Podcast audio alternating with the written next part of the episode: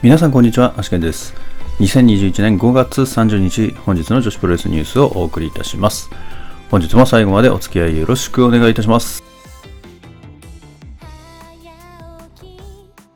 それでは本日のニューストピックスに参りたいと思います。えまずはガトームーブチョコレートプロレスからです。6月4日に行われますチョコレートプロレス123で行われますカードが一つ決定しております。アジアドリームタッグ選手権試合王者、駿河メイバリアン秋組 VS 挑戦者藤田実、山下里奈組となっております。続きまして、マリマンジ選手ですけれども、え勝真奈美選手とですね、活動を一緒にしておりまして、えアイマンジという形でやっておりましたが、まあ今後どうなってしまうのかというところで、え動画が公開されております。え一応ですね、マリマンジ選手の方は引き続き、まあ、マリマンジとして、え浜松の方で活動を続けていくということを言われております。で他にもですね、いろいろとあの今後の活動に関して、え動画の方でお話しされてますので、えー詳細はですね、そちらの方をご覧ください。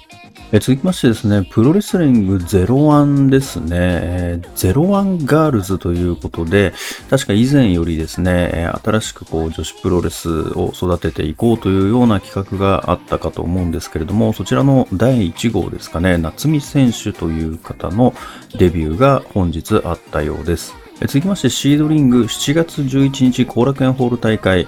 高橋七重選手25周年ということで、七重応援シートを作ったということですね。チケットの方はシードリングのホームページの方で、詳細はご確認ください。続きまして、ヤコ選手の6月のコレンガプロレスの参戦予定です。日程としましては6月2日、3日、5日、19日、26日となっております。続きまして、これがプロレスですけれども、5月中で販売を終了するとあの予定しておりました年間パスポートの方なんですけれども、えー緊急事態宣言延長に伴い、まあ行きたいけど行けないとか、えー買いたいけど今月は行けないからとかいう声が多くあったということでですね、えーなんと6月末日まで販売期間を延長してくれるということですね。これは素晴らしいですね。これ絶対お得なんでね、本当にもう大阪にいたら、これもう100%買ってますけどね。なので本当に絶対これお得だと思うんでね。まあ、プロレスファンなら買っておいて損はないと思いますけどね。続きまして、ジャストタップアウト6.6わらび大会の対戦カードが決定しております。シングルマッチ、山形優 VS 有利、こちらのカードが決定しております。まあ、あと、気泡としてですね、稲葉友香選手と鈴木みのる選手のシングルマッチも決定しております。続きまして、誠選手ですけれども、誠選手は15周年ということでですね、え11月1日に後楽園ホールで自主興行を行うということが発表されました。続きましても周年興行のお知らせですけれども、山形優選手が20周年記念興行ですね。こちらは10月23日新宿フェイスとなっております。詳細は後日発表とのことです。続きましてですね、先日、木村花選手の追悼興行の方に参戦しました、葉月選手ですね。引退してから1年半ぶりにリングに立って、自分から作っとった壁が少し壊れた気がするということでですね、いいやめ方じゃなかったし、今いろんなこと考え中ですと。これはですね、おそらく復帰ありますね。で近々お伝えできればいいなということは、もうほぼほぼ決まってるんじゃないですかね。まあ、スターダムに戻るってことはおそらくないとは思いますけどね。なんかフリーとか、なんかそういう形でやるんじゃないんですかね。もしくは、今流行ってるあのアイドルね。アイドルになるかもしれないですね。もしかしたら。まあでも何らかの形でおそらく何かこうみんなの前に出るようなことをおそらくやるんだと思うんですけどね。まあ一番プロレスがいいと思いますけどね。まあフリーでいろんなとこ出れるとなるとまたそっちの方が面白いですからね。えーそれでは本日の試合結果に参りたいと思います。えーまずはチョコレートプロレス122からです。えー本日はですね、ベストブロース、えーバースデースペシャルタッグ5チーム掛けということで、まあ5試合行われております。えーまず、駿河メバリアンキ組 VS 桐原時子、さやか組は7分8秒プロペラクラッチで駿河メイ選手がさやか選手に勝利しております。第2試合、駿河メバリアンキ組 VS 桜恵美水森ゆなは時間切れ引き分けとなっております。第3試合、駿河メバリアンキ組 VS ルルペンシル超雲支流組は6分41秒ラビリンスでバリアンキ選手がルルペンシル選手に勝利しております。続きまして第4試合、駿河メバリアンキ組 VS 小石川知恵新の鋼組は時間切れ引き分けとなっております。第5試合、駿河メバリアンキ組 VS 桜恵美水森ゆな組、こちら5分39秒スーパーガールで水森選手が駿河メ選手に勝利しております。え、続きましてアイスリボン名古屋リボン2021-2ダイヤモンドホール大会です。えー、第1試合、青野美久 VS 星いぶきは8分6秒ジャーマンスープレックスホールドで青野選手の勝利となっております。第2試合、テクラ、セラリサ、トトロ、サツキ組 VS はるかつくし、星ハムコ、真白勇気組は13分51秒、ジャイアントスイングからの体固めで、セラリサ選手が真白選手に勝利しております。第3試合、鈴木鈴決意のハードコア7番勝負第6戦。アブドーラ小林 VS 鈴木鈴は12分50秒、バカチンガーエルボードロップからの体固めで、アブドーラ小林選手の勝利となっております。第4試合、雪ひまやラム会長、山下里奈、尾崎舞香組 VS 松本博代、平井くるみ、宮城持藤田茜組は13分50秒、スノーストームで雪選手が宮城もち選手に勝利しております。第5試合 IC クロスインフィニティ選手権試合王者藤本司 VS 挑戦者本間隊は16分45秒ジャパニーズオーシャンサイクロンスープレックスホールドで藤本選手の勝利となっております。これによりまして藤本選手は6度目の防衛に成功しております。で、えー、藤本選手は今後に向けですね、えー、何かしら反応してほしいなと名前は出しているんですよねと松本博代と言うんですけど、ということでですね、えー、今度はバックヤードでなからではなく、直接リング上からラブコールをしてみたいということでですね、次のターゲットを松本博代選手にしたみたいですね。続きまして、ピュア J ですね、えー、亀アリーナマッチになります。まず第1試合シングルマッチ、あかり VS 大空チェーンは9分47秒、ソルナシエンテであかり選手の勝利となっております。第2試合、もしもリングに水たまりがあったらシングルマッチ、中森花子 VS クレアは9分39秒、水没ですね。こちらですね、通常ルールに加え、リング中央に設置された水たまりに落ちると負けとなるということで、えー、今回中森選手がコンプリートショットで水没させて、えー、中森選手の勝利となっております。第3試合、和樹24周年記念試合シングルマッチ、ライディン鋼 VS 和樹は15分時間切れ引き分けとなっております。で、えー、っとですね、こちらの試合も特別ルールとなっていたんですけれども、ルールの方は、ブルロープマッチで行い、5分以内に決着がつかない場合は、公認競技亀の子たわしの使用が認められると。で、トータル10分が経過しても決着がつかない際は限定した決め技からでないとカウントが認められない特別ルールで行ったということですね。え続きまして、カラーズ新木場大会です。え第1試合、林あやみ VS 入江彩乃は9分8秒ダブルリストアームサルトで林選手の勝利となっております。第2試合、マリ VS 月山若は9分47秒、フェイスロックでマリ選手の勝利となっております。第3試合、サクランボニーター春日萌花組 VS ミー・アミクラ・リナ組は11分31秒ウェルカムトゥヘルでサクランボニータ選手がミー選手に勝利しております。第4試合、小林香萌、水森由菜組 VS 清水ひかり、網倉理奈組は14分21秒120%スクールボーイで小林加穂選手がアミクラ・リナ選手に勝利しております。第5試合、カラーズチャンピオンシップフィニッシュブレンバスター限定言わなきゃダメよフォール前早口言葉マッチ王者サキ VS 挑戦者櫻井裕子は12分52秒早口言葉成功でブレーンバスターからの片エビ固めでサキ選手の勝利となっております。これによりまして3度目の防衛に成功しております。メインのですね、ちょっと今回のルールだけ説明しておきますと、サキ選手はフィニッシュをブレーンバスター限定マッチにしたいと言いました。で、櫻井選手は言わなきゃダメよフォール前早口言葉マッチ。これはフォールに入る前に早口言葉を言わなくてはならないというルールを出しました。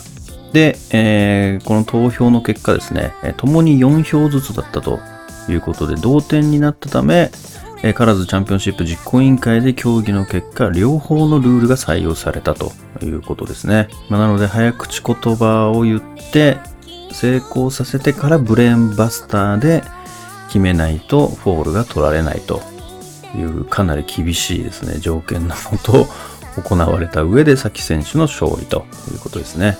続きまして、YMG 王子ベースメントモンスター昼夜大会の結果です。えまずはですね、昼の部から第1試合、倉垣翼 VS 大空知恵は8分52秒、アルゼンチンバックフリーからで倉垣選手の勝利となっております。第2試合シングルマッチ、米山香織 VS 誠 with 松沢さんは5分41秒、誠おばあちゃんで誠 with 松沢さんの勝利となっております。第3試合、占い師レスラーチェリーのファンタジー数秘術マッチ、チェリー VS 下村大輝は7分12秒サムソンクラッチで下村選手の勝利となっております。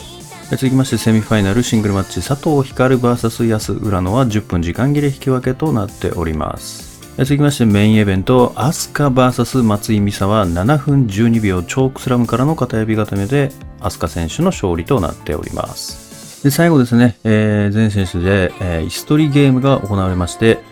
優勝はですね、大空知恵選手ということで、よって今大会の優勝者が大空知恵選手に決定いたしました。え続きまして夜の部ですね、第1試合、米山香織 VS 五十嵐ノアは4分53秒回転指固めで米山選手の勝利となっております。第2試合、占い師レスラーチェリーのファンタジー数秘術マッチは、チェリー VS 食いしん坊仮面6分33秒スリーパーホールドでチェリー選手の勝利となっております。第3試合、松沢さん試練の108番勝負第13戦。松田さん with 誠 VS 安浦野は6分40秒、誠おばあちゃんで松田さん with 誠の勝利となっております。続きましてセミファイナルシングルマッチ、飛鳥 VS 高瀬美幸は10分時間切れドローとなっております。メインイベントコスプレマッチ佐藤光 VS ユウは10分時間切れドローとなっております。で、あとはまあ恒例のですね、なんやかんやこの3本勝負みたいなのがありまして、最終的にイストリームゲームで優勝したユウ選手が今大会の優勝者となっております。続きまして、01ですね。えー01ガールズ夏美選手のデビュー戦が行われておりまして、こちら、アジャコング VS 夏美、6分58秒ラリアットからの体固めでアジャコング選手の勝利となっております。で試合後ですね、6月11日の新木場大会で、また夏美選手の試合を組むと、アジャ選手の方からマイクがありました。えっ、と、あとですね、本日、あの、大阪でですね、着力ですね、着力の中で、えー女子プロレス、マドレーヌ VS 花園桃香というシングルマッチが組まれているんですけれども、ちょっと結果の方がですね、どこ見てもわからないという状況なので、まあもし分かり次第ですね、明日以降お伝えできればなと思います。それでは明日の興行予定に参りたいと思います。え明日はですね、これがプロレスのみとなっております。明日の対戦カードは今はまだわからないですね。まあ明日当日判明するという形になるかと思います。それでは本日の Today's Impressions ですけれども、まずはチョコプロ123からですかね。本日ですね、チョコプロ122でベストブロスが、えー5人、5人じゃないですね、5チーム掛けをやりまして、見事ですね、まあ、生き残ったので、まあ、藤田実山下里奈組とアジアドリームタック選手権が行われることになりましたけれども、まあ、本日ですね、あの、もともと X、XX 組っていう風に、まあ、なってたと思うんですけれども、あれがですね、結局誰だったかというと、まあ、結果をご覧になった方はわかると思うんですけど、え桜、恵美、水森、ゆな組というですね、2周目っていう まさかの2周目っていうですね、ことになりましてですね、ちょっとがっくりきたんですけど、ちょっとがっくりだったんですけど、まあ最後ですね、あの、水波兄貴がサプライズで出てきてたんですね。あれでも本当に桜さん、水波、えー、桜水森組が2回出るんだったんでしょうかね。最初からそうだったのか、どうなんでしょうね。ちょっとその辺がわかんないですけどね。もう本当に想像でしかないんで。本当は、本当は兄貴と誰かが 出る予定だったんじゃないかなみたいな、ちょっと変邪推もしちゃいますけども。まあ2周目おかわりってことでね、あの、最後の最後で、スーパーガールで駿河明選手から勝利を奪ったということですけれども、まあそれはさておきですね、えー、ちょこのタイトルマッチが決まったということで、えー藤田選手、山下選手、アンチェインは、まあ、あの、フリーダムズのですね、タックベルトを持ってましたけれども、先日ちょっと落としてしまったということで、まあ今は丸腰の状態ですね。まあなのでですね、またちょっとベルトをこう取りたいという欲はあると思うので、まあ、本気で取りに来るでしょうねというところですね。まあ、なのでこれ非常に楽しみなカードですね。まあ、前回引き分けてますからね。まあ、今回はどういう形で決着がつくのか非常に楽しみなカードです。えっ、ー、とですね、あと、これニュースで特に言ってないんですけど、まあ、先日ですね、あの、梅崎遥選手がちょっと売れすぎなんじゃないか、試合出すぎなんじゃないかっていう話を したと思うんですけれども、まあ、これが証拠ですね。実際こうまとめてみると、6月の予定ですけど、まず1日ウェーブ、門倉臨戦ですよね。で、2日にピースパですよ。で、3日空いて4日が戦場でダッシュ千佐子戦。で、5日も戦場の大阪。で、チーム200キロとやりますから。で、6.6はディアナのホームマッチ昼ですね。で、夜はダブルヘッダーでマーベラスと。で、1日空けて8日はウェーブ、キャッチザウェーブですね。公式戦、ハイビスカスミー戦ということで。で、ちょっと4日空いて、えー、マドレーヌ工業ですね。で、ここまた3連戦ですよね。ピュア J でポップ選手権、あかり戦があって、で、次の日はウェーブのキャッツ・ザ・ウェーブで宮崎ゆき戦と。で、20日はディアナホームマッチとなってますけども、おそらく今発表されてるだけでこれだけありますから、多分今後また追加になっていくと思いますので、いや、やっぱりすごいですね。めっちゃ売れっ子ですね。やっぱりどの団体にもこう、出れるってていうのはいいですよね。あの深い意味はないですけど、どの団体にも出れる団体っていいですよね。全然今日このツイート見るまで全然知らなかったんですけど、この夏見選手っていうのが01からまあデビューしたということでですね、ちょっと動いてるとこ見てみたいですね、試合したところ。これ侍かなんかでもしかしたらやるかもしれないですね。ちょっと確認しておきたいと思います。ま、それからですね、本日の試合結果の中で、まあ、アイスリボンですけれども、まず鈴木鈴選手ですね、ハードコア7番勝負第6戦がこれで終わったことになりますから、あと最終戦を残すのみとなりまして、まあ、本日相手発表されるのかなと思ったんですけど、まあ、されなかったということでですね、まあ、もしかしたら6人掛けなのか、もういっそのこと大仁田さんでいいんじゃないかなとかも思いますけどね。大分さん最終戦やってもらって、で、FMWE に乗り込むと。電流爆破ですね。もうその流れでいいっちゃいいと思いますけどね。まあでもみんなとやるのかな、最後。みんな最後やってやるって言ってましたからね。まあ最初からその流れなのかなと思いましたけど。まあそれで最終戦やって、えー、6月ですかね。6月にやっ、で、どうでしょうね。まあ流れとしては、まあずっと前からこれは言ってますけれども、このニュースの中で言ってますけれども、8月9日ですね。横浜武道館は、まあ、セラリサ選手とのファンタスト IC ハードコアマッチが組まれると思ってますので、まあその前段階ですからね、この7番勝負っていうのは。まあきっとそういう流れになっていくと思いますね。で、8.9横浜武道館でファンタストを取って、FMWE に乗り込むと。完璧ですね。まあ、できれば爆上王出てきてほしいですけどね。あれ今松本博選手ですよね、爆上王、爆上王は。ちょうどいいじゃないですか。いや、綺麗ですね、流れが。流れが綺麗です。でも、爆上王は、あれか、でもあれ01のやつだからちょっとダメかもしれないですけどね。なんか、いろいろとダメかもしれないですけど。まあでもね、あの、ベルトとかは関係なく、あの、肩書きとして爆上王なので、松本博選手に出てきてほしいですけどね。まあ、あとは、どうでしょうかね。誰か、あの、電流爆破やったことない人いろいろ出てきてほしいですけどね。まあ、鈴選手はまあやるとして、まあ本当だからノア光選手とかも出てほしいですけどね。まああと山下選手。山下選手はやったことあるんですかね、電流爆破。どうだろう。まあ、あとテクラ選手なんかもいいと思うんですよね。いや、テクラ選手は絶対いいと思いますね。絶対いいと思いますね。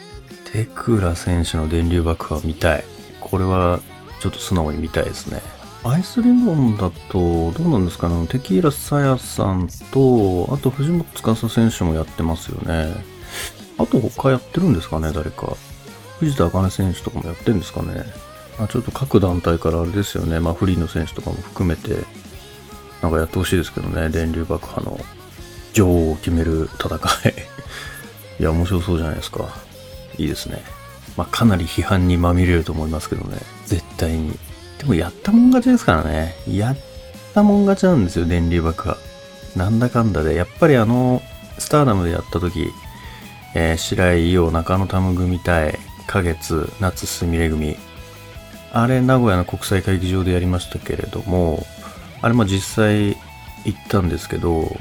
もうチケット完売ですもんね、あれ確か。結局売れちゃうんですよね。チケットなんだかんだ文句言いながら。絶対そうなんですよ。やっぱり行ってよかったと思いましたもんね、あれ見て。やっぱり電流爆破にはそういう、なんですかね。まあ、禁断の果実的なところはありますけどね。一回やっちゃったらね、その刺激がちょっと強すぎてね、他のことが弱くなっちゃうみたいなことはありますけれども、まあ、ただ、別物として考えれば全然そういう形にはならないと思うんでね。まあ、あれはあれで一発で終えたっていうところがまあ良かったのかなと思いますけどね。あとは藤本選手が、えー、松本博選手に、まあ、ターゲットを絞っていってるみたいですけれども、今後ですね、この IC クロスインフィニティ、どういった形でまあ、動いていくのかというか、防衛ロードを進んでいくのかっていうのは確かに難しいというか、ちょっとわからないところではありますよね。なので、まあ、8.9の横浜武道館ではおそらくタイトルマッチも組まれると思うんですけれども、やっぱりそこに向けて何かしらの動きがそろそろ、まあ、出てくる頃かなというところですもんね。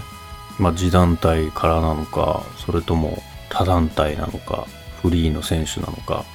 ちょっとわからないですけれども。誰がいますかねなんか思いつかないですけどね。もう雪選手ともやっちゃったし、どうなんでしょうかね。横浜武道館の例えばメインでインフィニティ戦、例えばじゃあ藤本選手がまあずっと持ってたとして、藤本選手とじゃあ誰がやって横浜武道館のメインにふさわしいのかっていうところですけれどもね。なかなか今やっぱりもういないですよね。もうだってつくしさんともやったし、やってないのもあとセラスさんぐらいになっちゃいますもんね。でもその日はセラさんはスズ選手とやるので やるってもう決まってるので、決まってないですけど、自分の中では決まってるので、だから余計ね、ちょっと相手が誰になるんだろうっていうのがすごい気になるところですよね。まあ、それからですね、ちょっともうこれ余談になってしまうんですけれども、今、あの、ロードモバイルというですね、あの、ゲームアプリの方で、今、の、女子プロレスの方たちと、ま、コラボしてですね、イベントがまあ行われていることはお伝えしましたけれども、まあ、これね、あの、第1回目は、あの、スターダムとコラボしてやってましたと。で、2回目は東京女子とコラボしてやってまして、で、今回第3回になるんですけれども、アイスリボンの選手とか、まあ、シードリングの選手とか、あとフリーの選手とかですね、まあ、いろいろこう混ざった形で、今5チームくらいですかね、えー、あってですね、まあ、その好きなチームに、ファンの人は、まあ、加入してですね、チームに。で、その中で一緒に、えーまあ、自分は強くしていってですね、最終的に行われる、まあ、ギルド教頭と呼ばれるですね、うん、あの、まあ、クエスト、まあ、お使いみたいなのをこうこなしていってポイントを稼いでいって一番、まあ、ポイントの多いところが勝ちみたいな感じになってですね。で優勝チームはそのチームのコスチュームを作ってもらえるというですね。これ結構すごいですよね。今までのそのスターダムとか東京女子って、なんかどっかに、えー、CM を流してくれるみたいなものだったんですけど、あと、なんだったかな、なんかそういう宣伝系だったんですよね。だけど今回コスチュームを作ってもらえるということでですね、これかなり気合入りますよね。で、まあ現在私は藤本選手とつくし選手のドロップキッカーズのギルドに入って、えー、やってますけれども、いや、非常に面白いですね。もうかなり、かなりハマっちゃいましたね。ゲーム自体普通に面白いですね。で、プラスやっぱり、あの、二人を勝たせたいっていう気持ちもありますし、あと、ランキングがあってですね、このゲーム内のそのパワーみたいな戦闘力みたいなやつがですね、あるんですけど、それをこうガンガン上げていって、で、そのランキングがですね、上位5位に入ると、あの、得点がもらえるということなのでですね、やっぱりファンの方もそれでモチベーション上がりますし、選手の方もそのコスチュームを作ってもらえるということで、まあ、モチベーションが上がるという形でですね、もうウィンウィンな感じですけれども、しかもアプリの方はまあ課金者が増えるということで、もう誰も損しないっていうね、あの、すごいうまいこれやり方だなっていうふうに思いますね。やっぱり全く見向きもしなかった人たちを取り込めるっていうね。まあ、おそらくこのイベントだけやって辞めちゃう人っていうのもかなりいると思うんですけど、やっぱりその中には必ず残る人もいると思うんですよね。やっぱりそこをこううまく取り込めるこれ手法というか、まあ、やり方だなっていうふうになんかちょっと感心しちゃいましたね。で、やっぱりこれ、醍醐味というか、面白いのは、やっぱり中でですね、今このドロップキッカーズのギルドの中には、まあ当然、藤本選手とつくし選手と、あとですね、えヤッピー選手、であとアイスリボンちゃんと、あと、えーアイスリボンの社員の方ですね、かほちゃんっていう子がいるんですけど、その子と、あと星浜子選手ですね。で、あと、えー藤本選手が誘って、えー、みおさんと、えー松本博之選手と来るらしいんですけれども、やっぱりですね、この方たちと普通にこうコミュニケーションを取りながらできるっていうね、それがまた面白いですよね。まあ通常ね、こういうツイッターとか、まあメールだったりとか、でなんか会話って普通はできないじゃないですか。それがこのゲームの中だけなんか許されるみたいな、このゲームの中だけは OK ですみたいな感じになってて、でなんか気軽にね、なんかもう普通にゲームやってる仲間として話せるのがすごい面白いなと思いますね。本当に最初はもう何やっていいか全然わかんなかったんですけど、もう一日やってたら、もう完全にもうコツというか何をすべきなのかがもうはっきり分かったんで、あの、な、慣れだと思うんですよね。まあ、もう慣れちゃえばすぐ分かると思うので、ぜひですね、あの、皆さんも、まあ別にドロップキッカーズじゃなくてもいいと思うので、あの、ラム会長とかは、あの、アジレボの方に行っちゃいましたし、まあぜひですね、この今ドロップキッカーズのギルド、100人募集してて、まあ大体35くらいですかね。なのでちょっとまだまだ足りない状況ではありますので、ぜひちょっと興味を持たれた方はですね、えー藤本選手か、もしくはつくし選手の、まあ、ツイッターの方にやり方が書いてありますので、まあ、そのやり方じゃないとですね、ちょっと認められないところがあってですね、このゲームに参加できないっていうところがありますので、そちらから、えーぜひダウンロードも、このリンクを踏んでいかないといけないというですね、ちょっと制限がありますので、えーしかもですね、やったことない人じゃないといけないんですよね。前に一度でもその別の、要は Apple Store とか Google Store とかから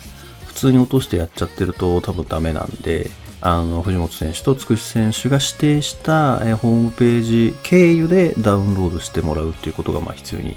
なりますと。新規にですね。なので、ちょっとそこだけ気をつけてもらって、えーぜひですね、参加していただけるとありがたいかなと思います。えもしこれ経由でですね、えーまあ、デイリー見て、えー入りましたとかいう人がいましたらですね、ぜひチャットの方に教えていただければ、もう挨拶なり、何か資源をですね、えー 送るなり、あの、ちょっとお礼させていただきたいなと思いますので、ぜひよろしくお願いいたします。このゲーム内のですね、ゲーム内の資源とかお金とかを送りますので、ぜひ。それでは本日の女子プロレスニュースはここまでとしたいと思います。もしこのニュースが良かったと思いましたら、高評価の方をよろしくお願いいたします。また、毎日ニュースの方更新しておりますので、えーぜひチャンネル登録やフォローの方もよろしくお願いいたします。それではまた明日最後までお付き合いいただきましてありがとうございました。